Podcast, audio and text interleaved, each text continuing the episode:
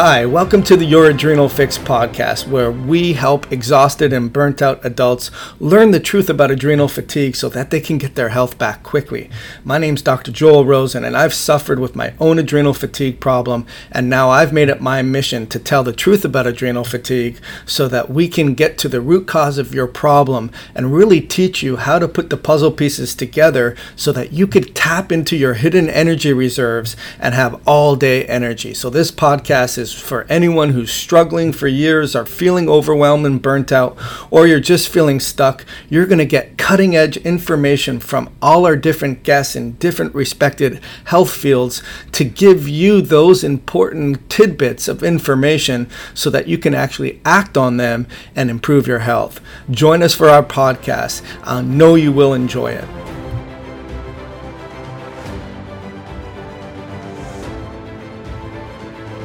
Hello, everyone, and welcome back to another edition of Your Adrenal Fix, where we teach exhausted and burnt out adults the truth about their health so that they can get their energy back quickly. And today I'm really excited to be joining forces here with Beth Shirley, who is a registered pharmacist, a CCN, and she has developed an expertise as a pharmacist and certified clinical nutritionist during her 40 plus year career. Uh, her specialties include stress induced hormone imbalance, intestinal dysfunction, autoimmune and chronic inflammatory issues, detoxification. Something I'm really ex- excited to talk to her about is nutrigenomics and the supernormal oxidative stress, which I'll, i was going to ask you what that is, Beth, uh, uh, after I introduce you. Um, you're a pioneer in the cutting edge of the evolution of what has now become the integrative pharmacy, or the junction between traditional pharmacy and the clinical use of nutritional supplements. Beth, I could probably go on and on, but I want to get into the heart of the matter, and that's nitric oxide. So thank you so much for being here today. Thank you for having me. Yeah. So why don't you maybe I always like to ask our guests maybe a little bit about your health journey. Maybe you didn't have your own health challenges, or maybe you did, but what inspired you, Beth, to go down the firstly being trained as, as a pharmacist, but then getting into the clinical nutrition and then going into the world of I guess integrative medicine. What what was your evolution or your genesis for that? Well, I became a pharmacist because I thought I was going to help people. And after 20 years of seeing people come back sicker and sicker on more and more drugs, in 1997, I became a certified clinical nutritionist. And I became the pharmacist to go to if you wanted to get off meds or not go down that road to begin with. And along that same route, too, what, what, what steered me into that is when I was 37, I was really depressed and I went to the doctors and all they had was antidepressants. And I fought that for a couple years. And then I thought, you know, then I went on them. And then after I hit 40, I was going, you know, there's something else going on here. And so that's when I read the book, What Your Doctor May Not Tell You About Menopause by Dr. John Lee. And it talked me about bioidentical progesterone. And I started using that and noticed within like nine months I was off the antidepressants and I had a progesterone deficiency, not a Paxil deficiency. So that all happened kind of at the same time, you know, about 1996. And so since then, I've been um, just taking care of physiological process, supporting physiological processes not doing anti this and anti that, because the body really wants us to be healthy. And since 2009, I've been in the nitric oxide space. And once you really start learning about the power of circulation and microcirculation, you, you will you will know that this is the base of everything because if you if you've got impaired circulation and microcirculation it really doesn't matter what else you're doing. Nothing's going to get to where it needs to go. Yeah absolutely and I, have talked that to to my audience before in terms of if you're in a room that doesn't have very much oxygen water food or, or i guess exposure to the cold the one that you want the most is the oxygen and if you're not using oxygen for energy production you're using oxygen for oxidation it's almost like you're instead of getting an income, you have an expense, and it, it can really create a demand and supply problem in your body. Just an aside though, curious in your in your wanting to help people becoming a pharmacist, I'm just kind of curious when was it along the way that you were realizing how deep in like how long into your practice that you realized that these this isn't helping people with with what you were doing?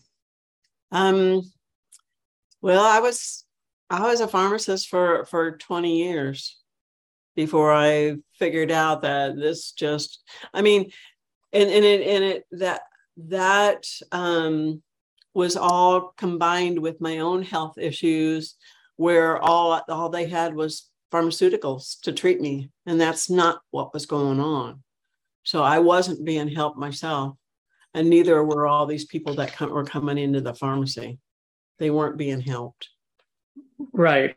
And so, as far as you, you alluded to the fact that typically the paradigm for pharmaceuticals is to, to block uh, the mode of action, whereas potentially hormone support uh, or understanding the physiology and, and looking at endogenous production of, of nitric oxide for signaling and blood flow and oxygen delivery is, is more supportive. So, let's maybe springboard off of that, Beth, and, and talk about what we know about nitric oxide for the person that doesn't know what it is. What is it, and why is it so important?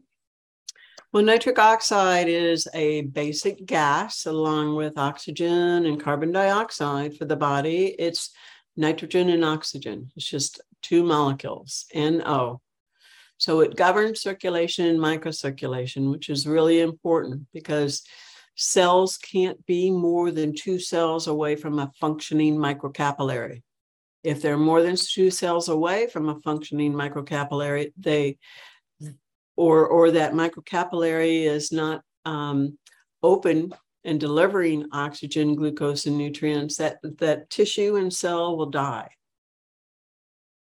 So nitric oxide is important for our immune response, which is so critical in today's environment. It's important for mitochondrial biogenesis. It's important for the mitochondrial health. And this is where your cholesterol gets metabolized into pregnenolone. It's important for your neurotransmitter balance. It's important for sexual function in both men and women. It's important for uh, to decrease inflammation and oxidative stress. Um, to, like it uh, increases telomerase, which is has everything to do with aging. It's just it touches every single physiological process. It's important for your kidneys, for your ears, for hearing, for your hormone balance. Nitric oxide is essential in the brain to make your LHRH, luteinizing hormone releasing hormone, which then goes on to um, produce your LH, which goes down to your testes for your testosterone, your ovaries for your progesterone and your estrogen. So nitric oxide is involved with every single physiological function. It's needed for the GLUT4 receptor in order to translocate and bring glucose into the cell. So wherever wherever oxygen is needed for for ATP production, it plays an important role, which is pretty much every physiological function in the body. Well, actually, the hemoglobin has to have a nitric oxide hooked onto it in order to be able to deliver oxygen to the cells. You could even be super saturated with oxygen. And if you don't, if you're nitric oxide deficient, you're not being able to deliver that oxygen to the cells. Right.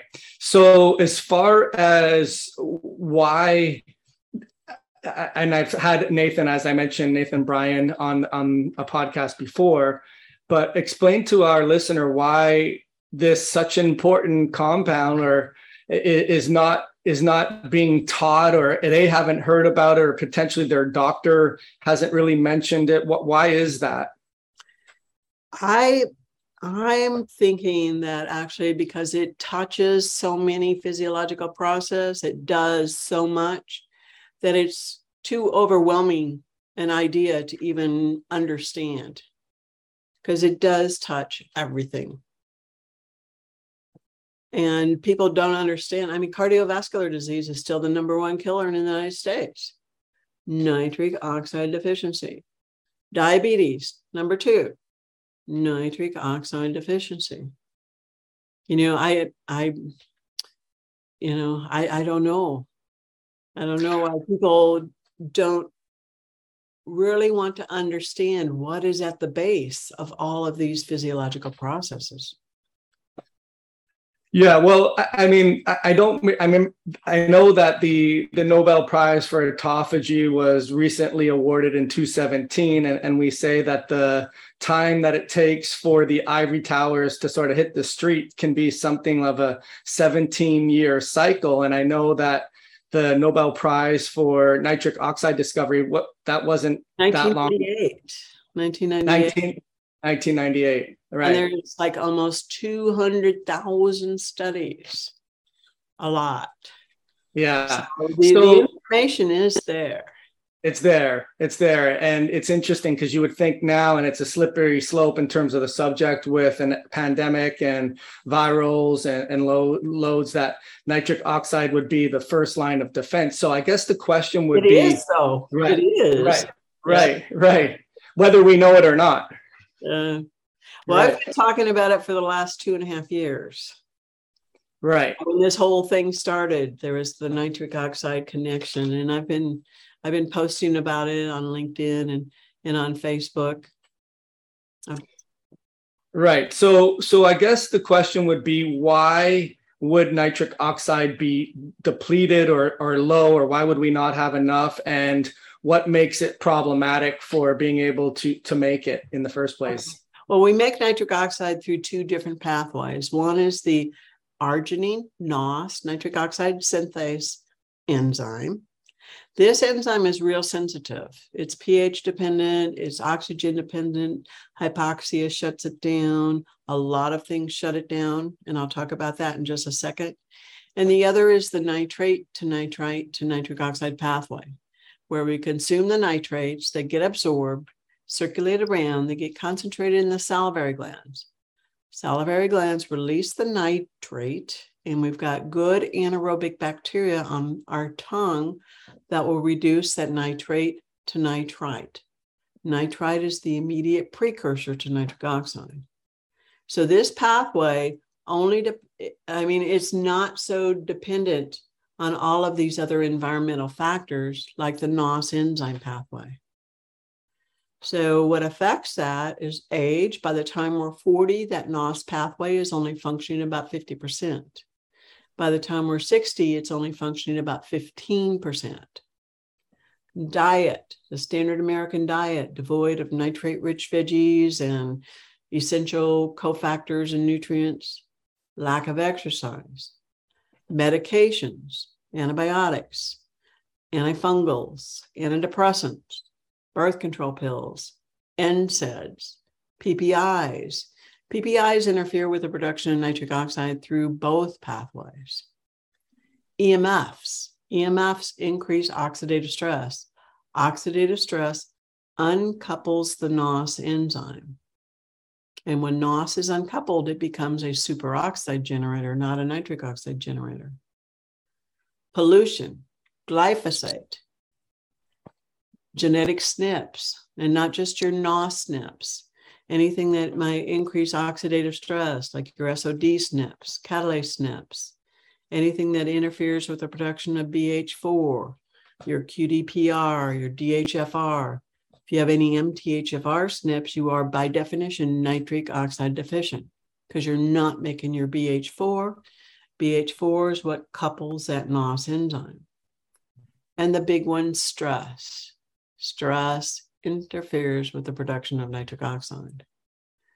So it stress interferes like with iNOS, your inducible NOS. That's why when we're stressed, we get sick easier and it interferes with the eNOS, the endothelial NOS. That's why when we're stressed, we have more cardiovascular issues, more hypertension, strokes, MIs. So there's a lot of things that go into the production of nitric oxide. And that NOS enzyme.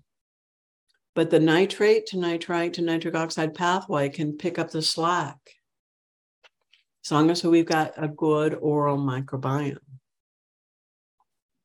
And the beautiful thing about nitrate supplementation is it helps rebuild microbiomes in the gut, in the oral cavity, on the skin, in the vagina, everywhere you've got an oral microbiome. Nitrate supplementation actually helps rebuild that.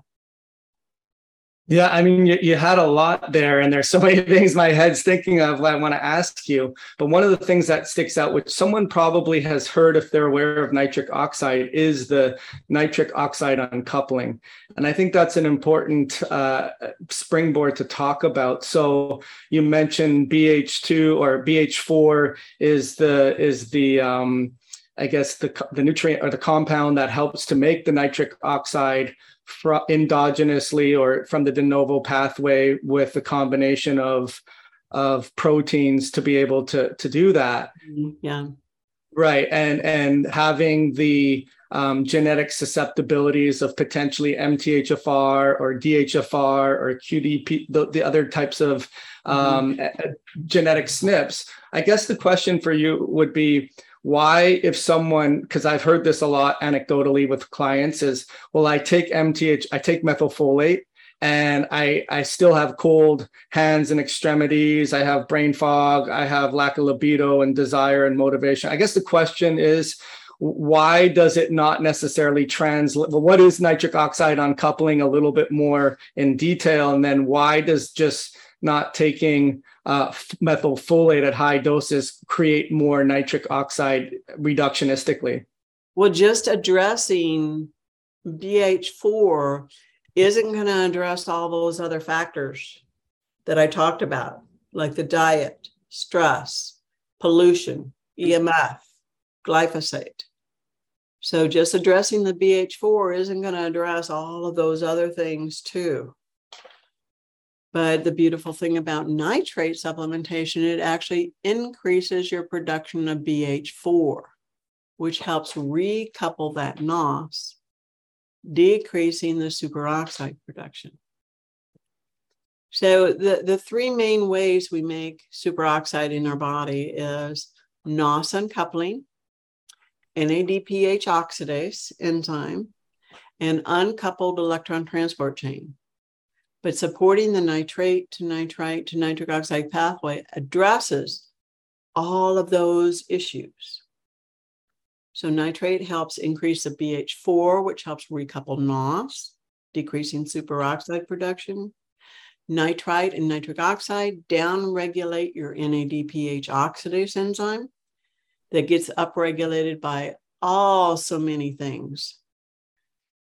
And then nitrite and nitric oxide help recouple that electron transport chain without interfering the, with the production of ATP. So you've got to address a lot of things. I know we talked a little bit about that NADPH oxidase enzyme. This enzyme gets upregulated with so many environmental factors iron, um, mTOR, uh, sulfites, inflammatory cytokines, mold. I mean, you name it, it gets upregulated by it. But what happens when this NADPH oxidase enzyme gets upregulated? What it does is preferentially steal that NADPH from all these other necessary processes, like um, fatty acid synthesis, hormone synthesis, phase one detoxification, you can't regenerate your oxidized glutathione. Plus, you you you don't like it's the electron donor for the NOS enzyme. So you want like there's just so many environmental factors that upregulate NADPH oxidase. EMF, we're swimming in the sea of EMF. And that's how EMF does its damage. It stimulates that NADPH oxidase enzyme. So we've got to right. down regulate it. Right. Yeah. I, and I, I, thank you for sharing that as a very um, elaborate but yet succinct way of explaining what happens with that NADPH oxidase upregulation. Another one which I'm sure you you know very well of is in terms of the HMOX and recycling heme so that you're able to reuse that iron, which ultimately it's like an all or none, right? It's it's like a domino effect where I use the analogy if you're only making interest payments, you're never cutting into the debt and you uh-huh. keep falling further and further behind. And if you're not having that NADPH to do its day job and recycle glutathione and BH4 and HMOX and everything else in between, you're increasing even further that NADPH steal and creating a, perfect storm. So right. why is that's an inflammation? Oxidative right exactly which then goes on with from what what i've learned through bob is goes on to stimulate mast cells which then ultimately stimulate your hpa axis which creates cytokines which create histamine which causes cord so many domino effects for sure. Well guess uh, what what what down regulates mast cell degranulation? Nitrite and nitric oxide. Right right. Yeah Yes, and it gets depleted when it's upregulated, I guess, as well, right? right? Yeah. So, so as far as what is it about the well, what I mean, obviously the foods that are rich in nitrates um, and and supplementation. Can you maybe get into how what we can do for that? Sure.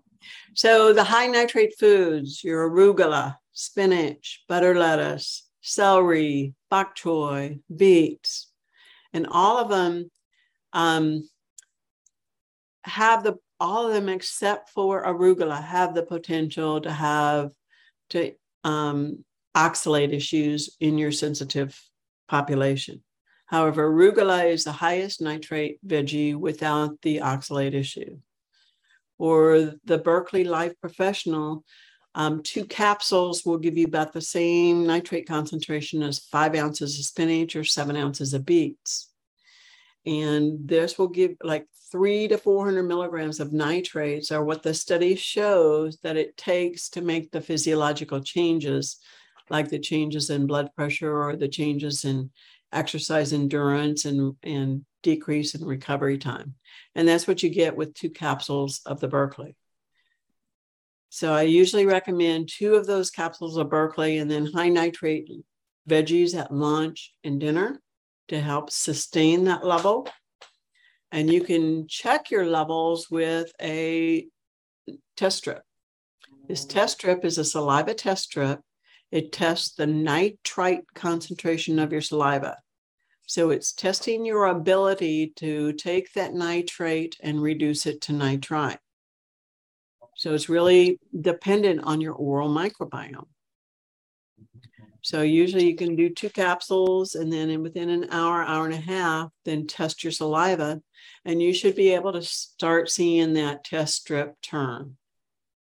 If you don't see it turn, that's telling me you've got something going on with your oral microbiome. So you start asking questions. Are you using mouthwash? Are you using fluoride toothpaste? Fluoride is antimicrobial. Are you using whitening toothpaste with the hydrogen peroxide? Are you on any antibiotics?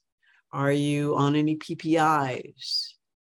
Do, do you maybe have a an infection somewhere in that in the oral cavity?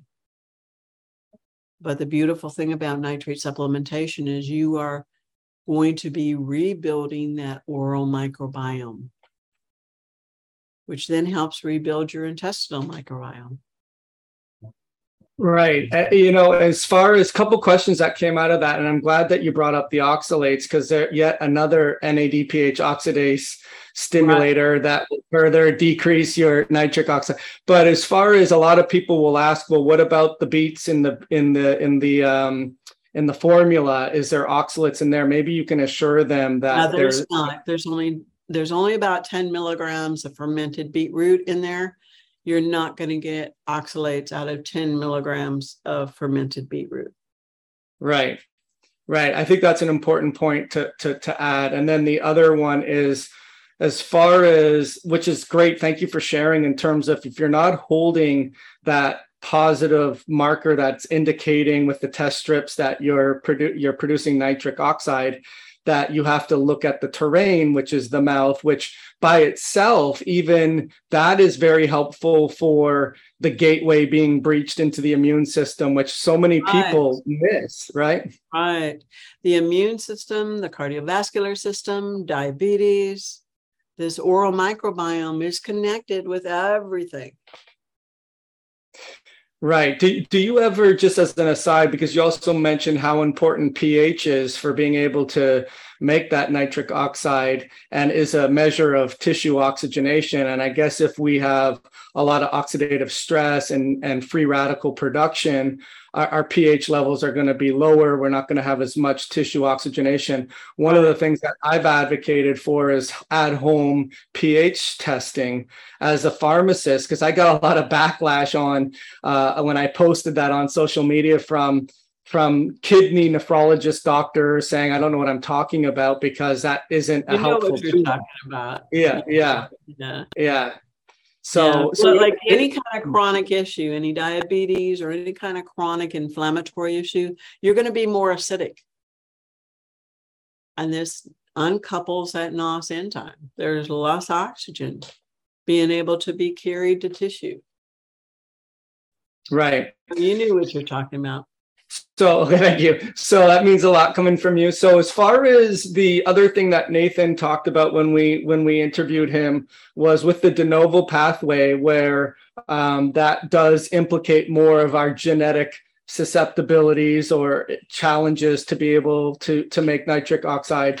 A lot of farm uh, pharmaceutical, uh, a lot of supplement companies will tout the the benefits of arginine and mentioning that arginine is never that rate limiting step because we get enough in our diet. Maybe you can right. explain a little bit of that yeah. to us. Yeah. Arginine, there's very, very rarely an arginine deficiency. You know, the co the binding coefficient for arginine to the NOS enzyme is really, really low. It doesn't take much to saturate that enzyme. And the cell doesn't even take in arginine to feed that NOS pathway the cell will take up citrulline to make its own arginine to feed that pathway. But giving excess arginine to somebody with their NOS being uncoupled increases oxidative stress. And arginine has many pathways that can go down, not just your NOS pathway. It can increase your ADMA, asymmetric dimethylarginine, which connected to all cause mortality. It can increase ammonia, which is connected with, you know, kidney function. So there's more pathways arginine can go down than just your NOS pathway. And there's rarely a deficiency of it. And especially if somebody's over 40 or if somebody's got any kind of chronic issue, I do not recommend arginine supplementation. Right, because NOS is going to be uncoupled, and then you're going to make more superoxide. Yeah, yeah. It, it can't it can't use it.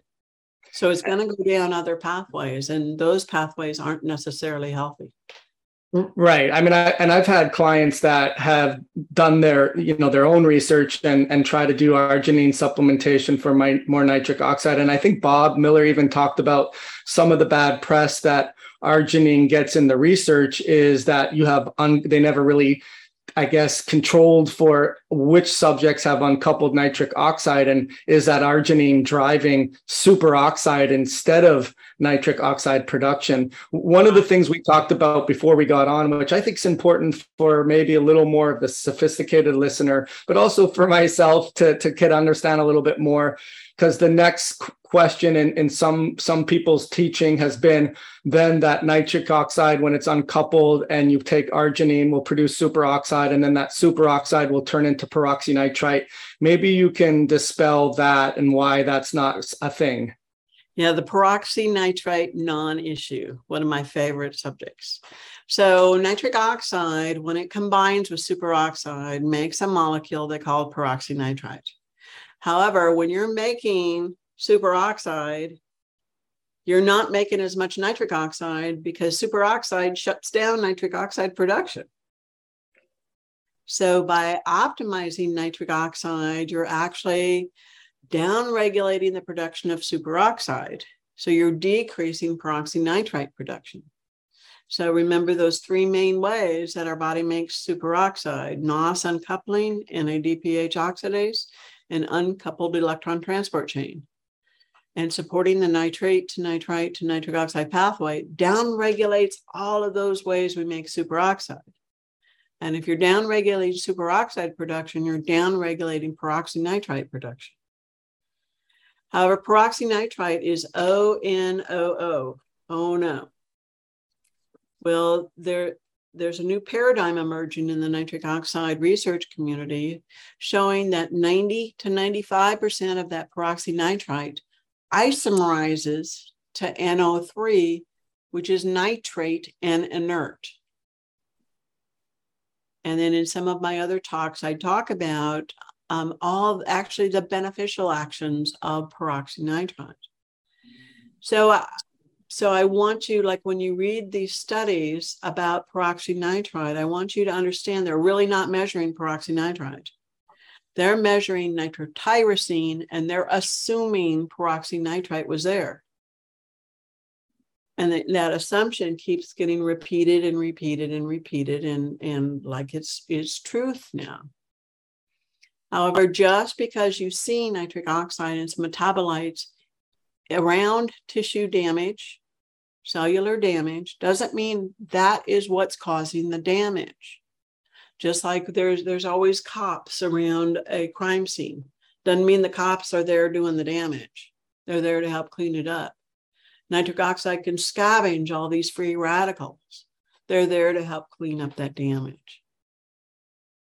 Right, right. And so, as far as back to the canary in the coal mine, in the sense that when you do the the nitric oxide testing strips and you're seeing that you're not holding or you're not making that nitric oxide uh, or the nitrate the nitrite and uh, as far as the the health of the mouth once you say you you kind you disinfect it you look at some of the the things that may have been depleting the ability to to make that nitric oxide and you continue to support it with getting the the nitrates with the supplementation do you see that start holding longer even if you don't do it an hour and a half after i'm, I'm curious on yeah. that yeah. yeah nitrate has a half-life of six to eight hours Oh, okay. Right. Okay.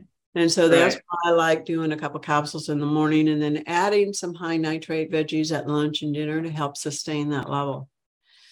But in people with a lot of oxidative stress, you may need more. If you're trying to do something like get somebody off of blood pressure meds or not go down that road, you might need two capsules twice a day, in addition to some high nitrate veggies for sexual function in both men and women, you I recommend two capsules in the morning and another two capsules an hour prior to activity. So, you know, use the strips and you can tell whether you need more. And then, you know, like um, during different um, environmental challenges, you might need more. Like, so if everybody around you is sick, you might need more. Right. Well, I think it's it's actually.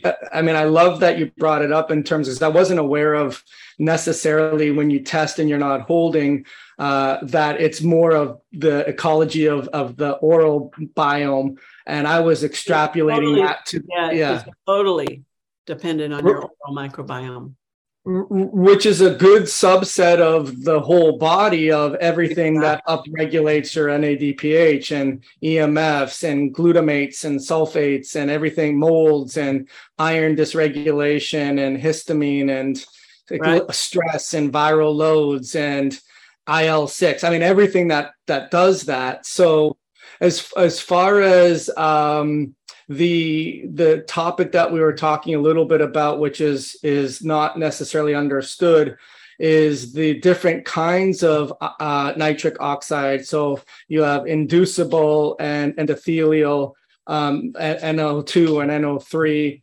maybe talk a little bit about that because what i had maybe learned was that no2 might be upregulated and it might suppress NOS3? Like, what are they? Why do we need to know about them? How, how do they work? What, what is the deal with them? Yeah. Well, NOS1 Neuronal NOS is, is mainly concentrated in the CNS, in the brain.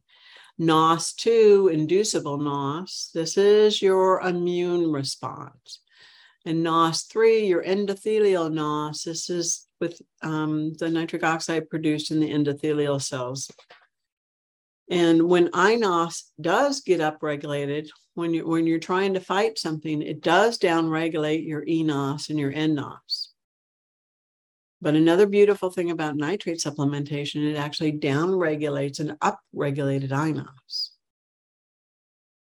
However, there's there's this same kind of uncoupling issue here too. So a lot of times when you see that they start talking about too much nitric oxide because iNOS is upregulated, um, read carefully those studies because if there is a lot of oxidative stress and inflammation going on, that iNOS is uncoupled too. So this damage, tissue and cellular damage, might not be due to that upregulated nitric oxide. It is more than likely due to upregulated uncoupled iNOS, which is producing superoxide that can't be quenched. Right. Yeah, it makes sense. So question I have for you, knowing the the methodology or at least the biochemistry of the NADPH steel and and things like iron oxidation and mTOR that upregulate that and steal away the NADPH that doesn't allow the nitric oxide to be made and make more superoxide. As far as where do you find the antioxidant response elements come into play there? Because I think it's kind of confusing for people where you, you know with Denham Harman and the whole free radical theory of aging and understanding that okay i know i need antioxidants but at the same time i do need a certain amount of oxidative stress to signal and, and create some kind of uh, immune response I, I guess the question is where does the signaling of the antioxidant response elements come into play with nitric oxide? Do you find that there's a, a goldilocks zone of do it this way or do it that way? I guess your insight on that. Well in today's environmental um, challenges um, the idea of too much antioxidants is pretty non-existent because everything is up regulating that NADPH oxidase. I mean, everything. And so, too many antioxidants just hasn't been the case for quite some time. But nitric oxide, like supporting that nitrate to nitrite to nitric oxide, actually, you know, it it it scavenges the, these free radicals. It can scavenge the free radicals from the Fenton reaction, your OH and your Fe3 plus. It can it downregulates myeloperoxidase, which decreases your hydrogen peroxide production. Downregulates xanthine oxidase, which decreases superoxide production. So supporting that nitrate to nitrite to nitric oxide pathway actually like helps get all of these inflammatory processes under control and not so out of control. Right. That's a good answer. So, as far as just to recap, being able to get rid of the things that would reduce the, the nitrate reducing capacity in the body, such as PPIs and mouthwash and uh, and antibiotic use, being able to supplement with uh, something like Berkeley Life that's going to supply the the nitrates to be able to pr- be produced in the first place, the diet that's rich with uh, nitrates, although being aware of the oxalate consumption and, and a lot of them, the only one being uh, arugula that doesn't have that. But at the same time, when you take the Berkeley Life, you're not getting the oxalates out of the small percentage of beetroots. The question I have to you, which I, I find being more and more a catch 22 when people are exhausted and burnt out and all of this is going haywire and they're not making energy and electron transport chain is uncoupled and you're producing way more superoxides is the ability to do movements and high intensity movements, even if it's for short periods of time. I'd be curious to know what, what you think the role of that is and or, uh, you know, blood flow restriction type things. Are you, are you seeing those be effective for nitric oxide production or even getting some kind of muscle contraction in, even for the most challenged person that has has some issues with all of this? Is that something else that you're advocating? Yes, because supporting that nitrate to nitrite to nitric oxide pathway, um, our, our muscles, our myoglobin in our muscles can reduce that nitrite to nitric oxide on an as needed basis. And that's what we need when we're exercising. We need more oxygen, glucose, nutrients being delivered. And just as importantly, we need the debris to be carried away. So supporting that pathway, you know, gives the raw material to the myoglobin that can reduce it further. The electron transport chain can reduce nitrite to nitric oxide when oxidative stress gets so far out of hand. It helps recouple it.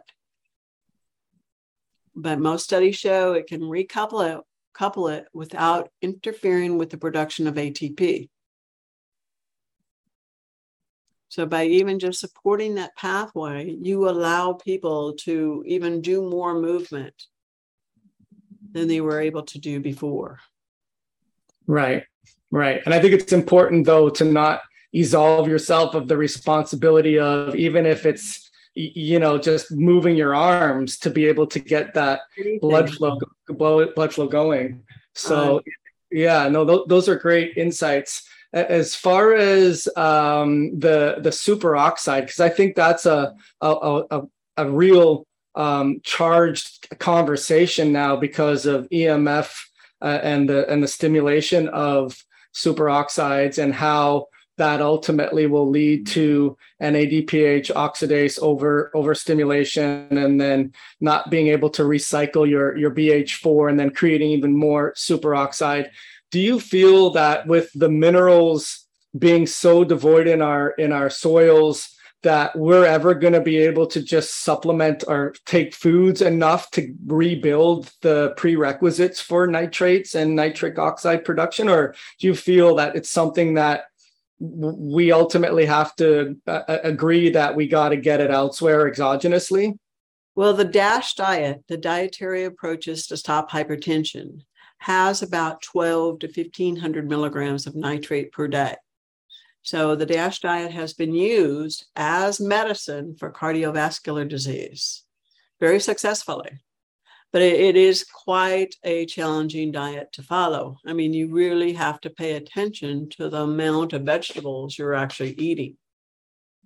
So, um, as far as um, supplementing, I think there's there's a there's a big place for it. Right. I'd be curious, when was that study done? Because I would be curious to know about how much more the stress and the NADPH oxidase confounding stimulation that would deplete that nitric oxide at a like i guess commensurating the amount that you would need that you're getting out of the dash diet for t- taking into consideration how much more stressed our life is with social media and with what's going on in the world and what information we're given or not given. And I, I, I don't even know if it's even possible to to you know to have a food that would be high enough even if the dash studies showed that it was. No i, I agree because we're just overloaded totally overloaded with oxidative stress capacity um, you know capacity to increase yeah. Yeah. Yeah. You know, one question actually, which wasn't on my question list, which is sort of off the cusp, is, uh, and I don't know if I'm pronouncing it correctly, but Agmenty or ag, how do we pronounce? Uh-huh. Yes. Can you can you tell? I'm glad that I remembered it during this conversation. Could you tell me a little bit about what? Because it used to be, uh, um, a, I guess, an ergogenic aid used for um, exercisers and, and bodybuilders. Um, can you tell me a little bit about what? There are no there? human yeah. studies using it.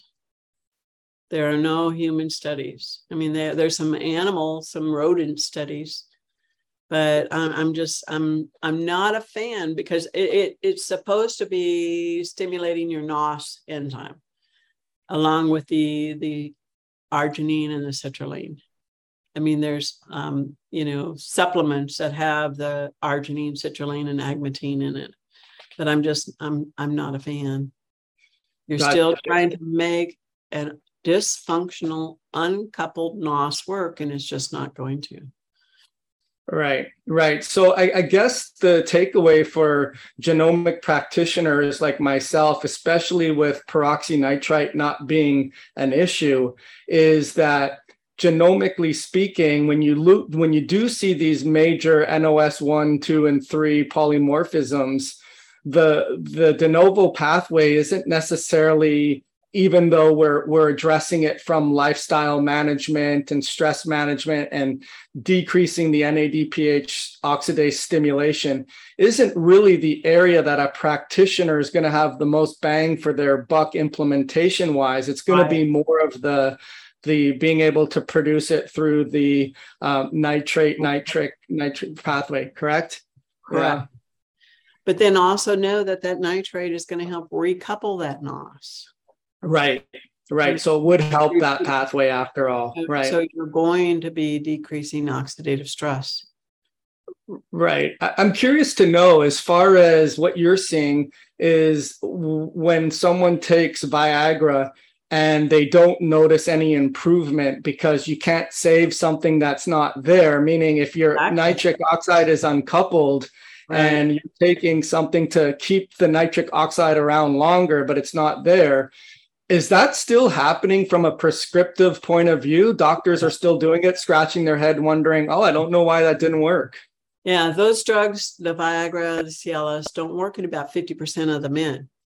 Precisely because you've got to have enough nitric oxide in order to get the erection to begin with. The, those drugs, the PDE5 inhibitors, allow the nitric oxide to hang around a lot longer but if you don't have enough nitric oxide to begin with, you're not going to get the erection.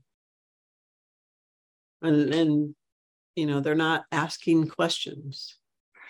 I, I mean, listen, I, it's the reason you switch to nutritional background to realize you're making a difference. Because I, I see what what I see really harmful anecdotally with some of my toughest clients, and this is just an aside, is the ones that have been taking benzodiazepines for so long and every all that oxidative stress that slows down that glutamate to GABA conversion is not allowing any of that excitatory neurotransmitter to get there. And then you're trying to keep around something around longer that's not being produced. It's analogous to somewhat of the the hope that viagra is a magic wand and is going to fix all processes that inflammation and and stress is causing in the first place. I, I think there's so many different types of meds that are ineffective that way and they're just throwing it at the wall and hoping to see what sticks. I, I mean, is that sort of what you got out of that way of practicing? Yeah. Well, nitric oxide is actually involved within anxiety and depression. Anxiety and, and depression are, in, are modulated by BDNF. Nitric oxide modulates BDNF increasing neuronal um, neurogenesis, synaptic plasticity. Nitric oxide actually can increase GABA in the brain. So a lot of a lot of times when people start start doing the nitrate supplementation, they actually start feeling calmer. They're not so anxious. They're not so depressed. Right. Yeah. And then once again, you know, the biggest stress in the world is not having enough oxygen. Right. And if you're not having enough oxygen, then yeah, yeah. you need nitric oxide to hook hook on to that hemoglobin in order to release the oxygen to the cells and tissues. Right. Well, that's what I mean. Like I'm saying, like if you're not respiring at the cellular level, which is dependent on that nitric oxide being able to be there to do that, right. then you're going to be more in a a I guess a, a glycolytic uh, stress excitatory neurotransmitters for short terms not a problem but when you're keeping that button stuck in the on position forever it just becomes you know so i guess impactful at the autonomic level where you're starting to see people not be able to regulate their their blood pressure and their and their heart rate and their temperature. And now that's when you know that it's gotten so so bad. So i guess the question would be if someone just like if you can't hold that nitric oxide level an hour and a half later and we know that that that oral biome needs addressing same thing in terms of, of a check if you take uh, a Viagra or Cialis that helps to keep nitric oxide around longer and it doesn't work, then you have a, a, a, challenge there to know that okay, something's not being done that you need to address. Is that is that correct? Precisely. You, it's actually you know like um, uh, erectile dysfunction is endothelial dysfunction, and it's usually one of the first signs of an underlying cardiovascular complication. So you need to address it. There's a lot of things going on. It's not just because you can't get an erection. Okay, your whole cardiovascular system is impaired. Interesting. Yeah. And then I guess just one at a thank you. I'm I'm using your brain here as things start coming in my head. So one of the other things that I see a lot too is these uh, coenzymes and NAD, NADH, NADP, NADPH, acetyl CoA, and CoA. Uh, as far as with NAD, it seems to be sort of the nutrient du jour.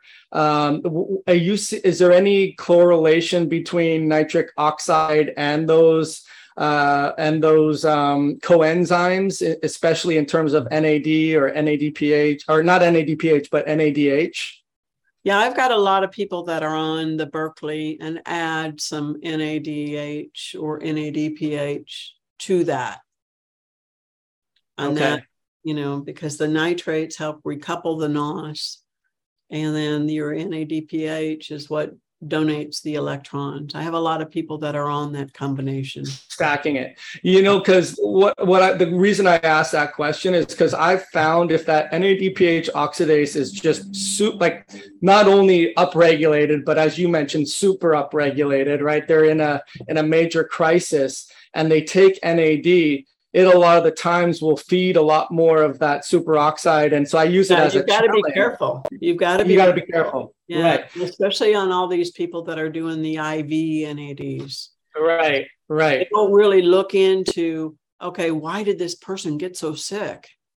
Right. Oh, they're right. going, well, you just better come back and get more. You need more. You no, you need to downregulate that NADPH oxidase.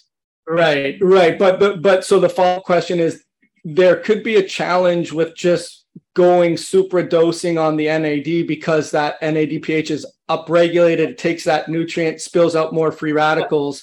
Yep. But is there a problem ever to take too much of the nitrates to produce the nitric oxide? Is there an upper limit on that as well? Well, like I said, the DASH diet has 12 to 1500 milligrams, and that's like taking two capsules four to five times a day. So you're not ODing it with the DASH diet. So I don't really have anybody that has taken more than two capsules three times a day. It's just not necessary when you when you start checking your levels, you know, you don't see it.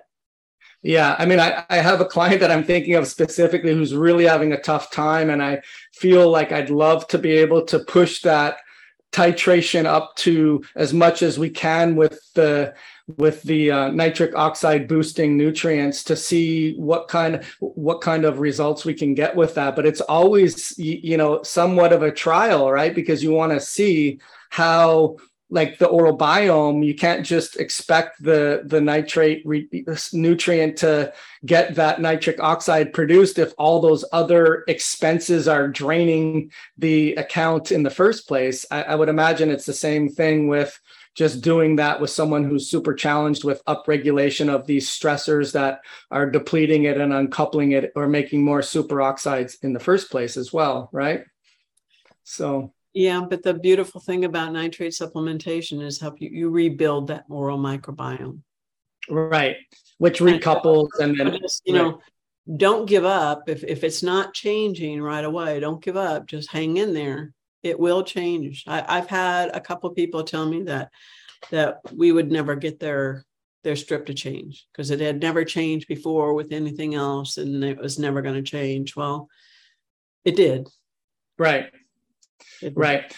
Well, I mean, and also too, just from what I see is they're so close yet so far. It's like they got um, a tumbler lock and there's seven out of the eight things and they're just missing that one thing. If you're doing a lot of really good foundational work, but you layer in that nitrate, now it's missing that eighth tumbler and now everything is synergistically getting better. But if you weren't doing that legwork beforehand, you can't expect just that nitrate to be the magic wand if you're not addressing stressors and diet.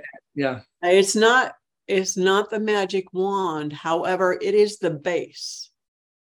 If you don't have good circulation and microcirculation, it doesn't really matter what else you're doing. It's not going to get to where it needs to go. So it's the base of everything else that you're going to be doing. You want anything else that you're taking or doing to be able to get to where it needs to go. Right. So right. It's sure. So, and then we talked a little bit before we got started in terms of if you listen, you know, know Morley at Robbins with the root cause and bioavailable copper and ceruloplasmin and being able to move iron out of tissues.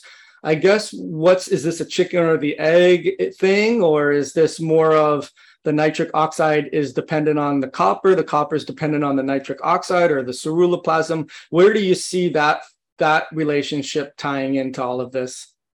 Well, a nitric oxide deficiency increases the Fenton reaction.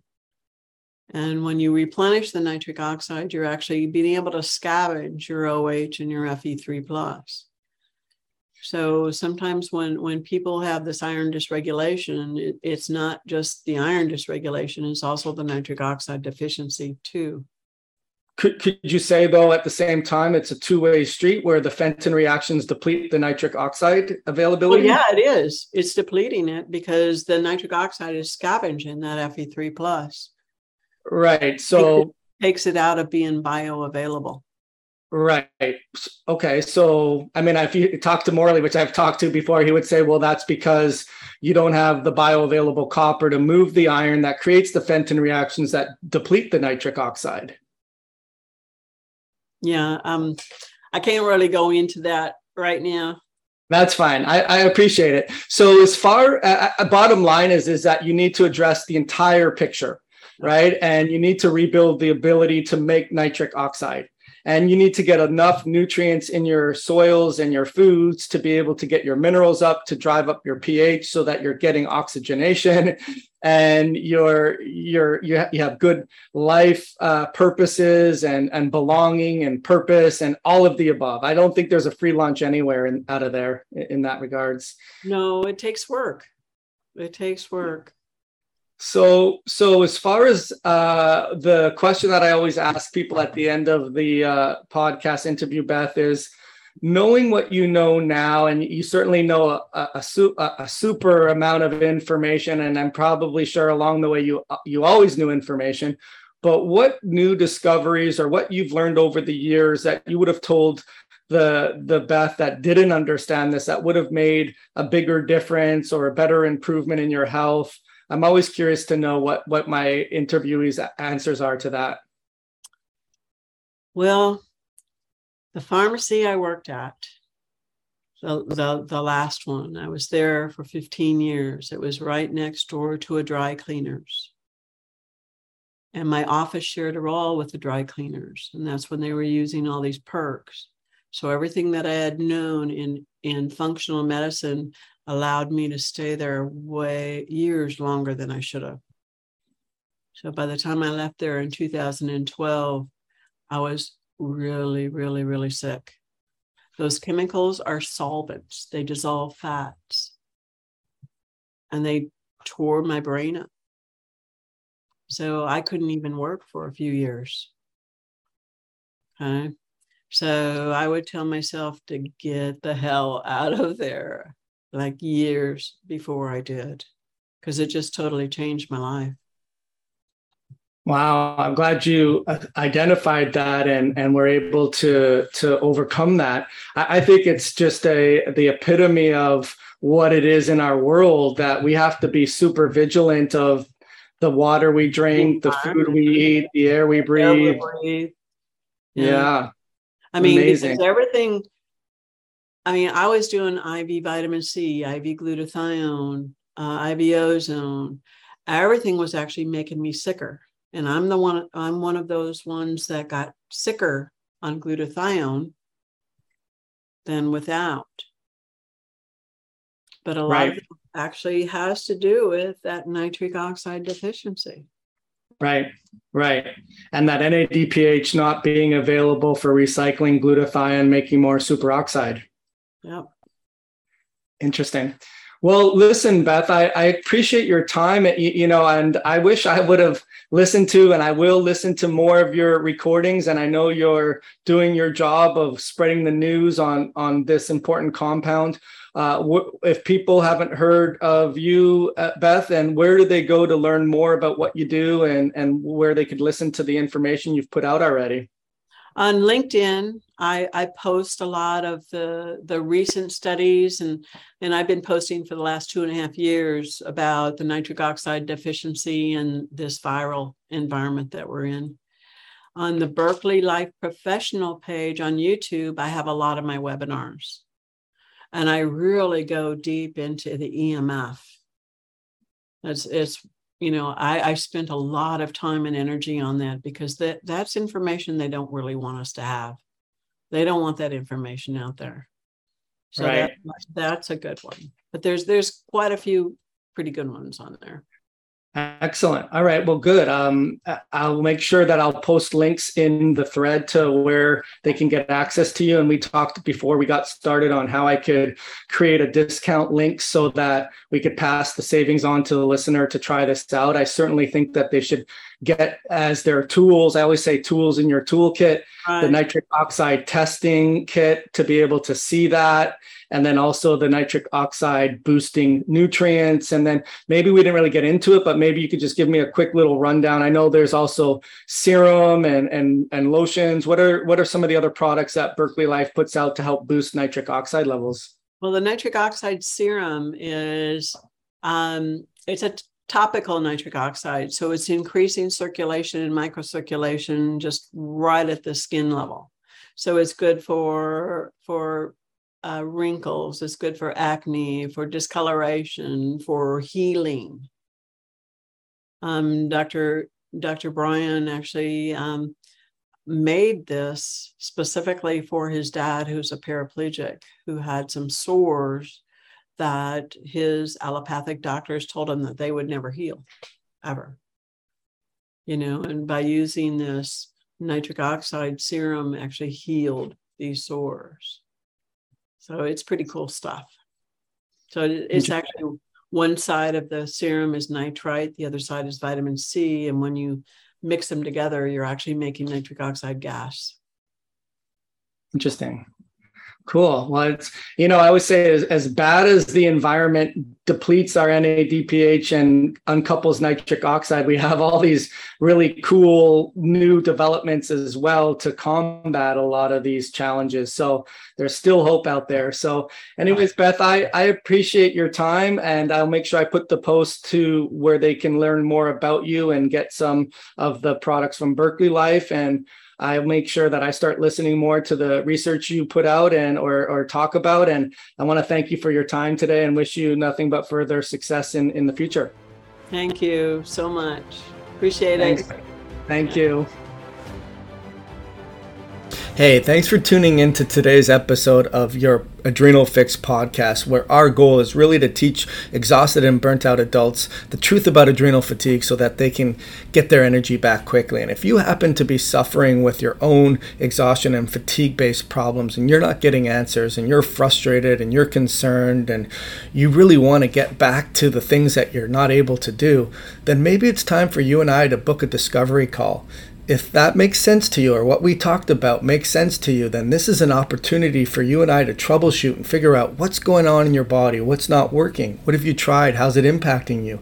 Most importantly, figure out where you want to go with your health and why you're not able to bridge that gap. And if I feel I can help you and all the things that you need to be doing, I can recommend to you, I'll let you know. And if I don't know, I'll tell you that too. But my goal is for you to leave this call with a step by step game plan to learn how to bridge that gap and get your life back quickly.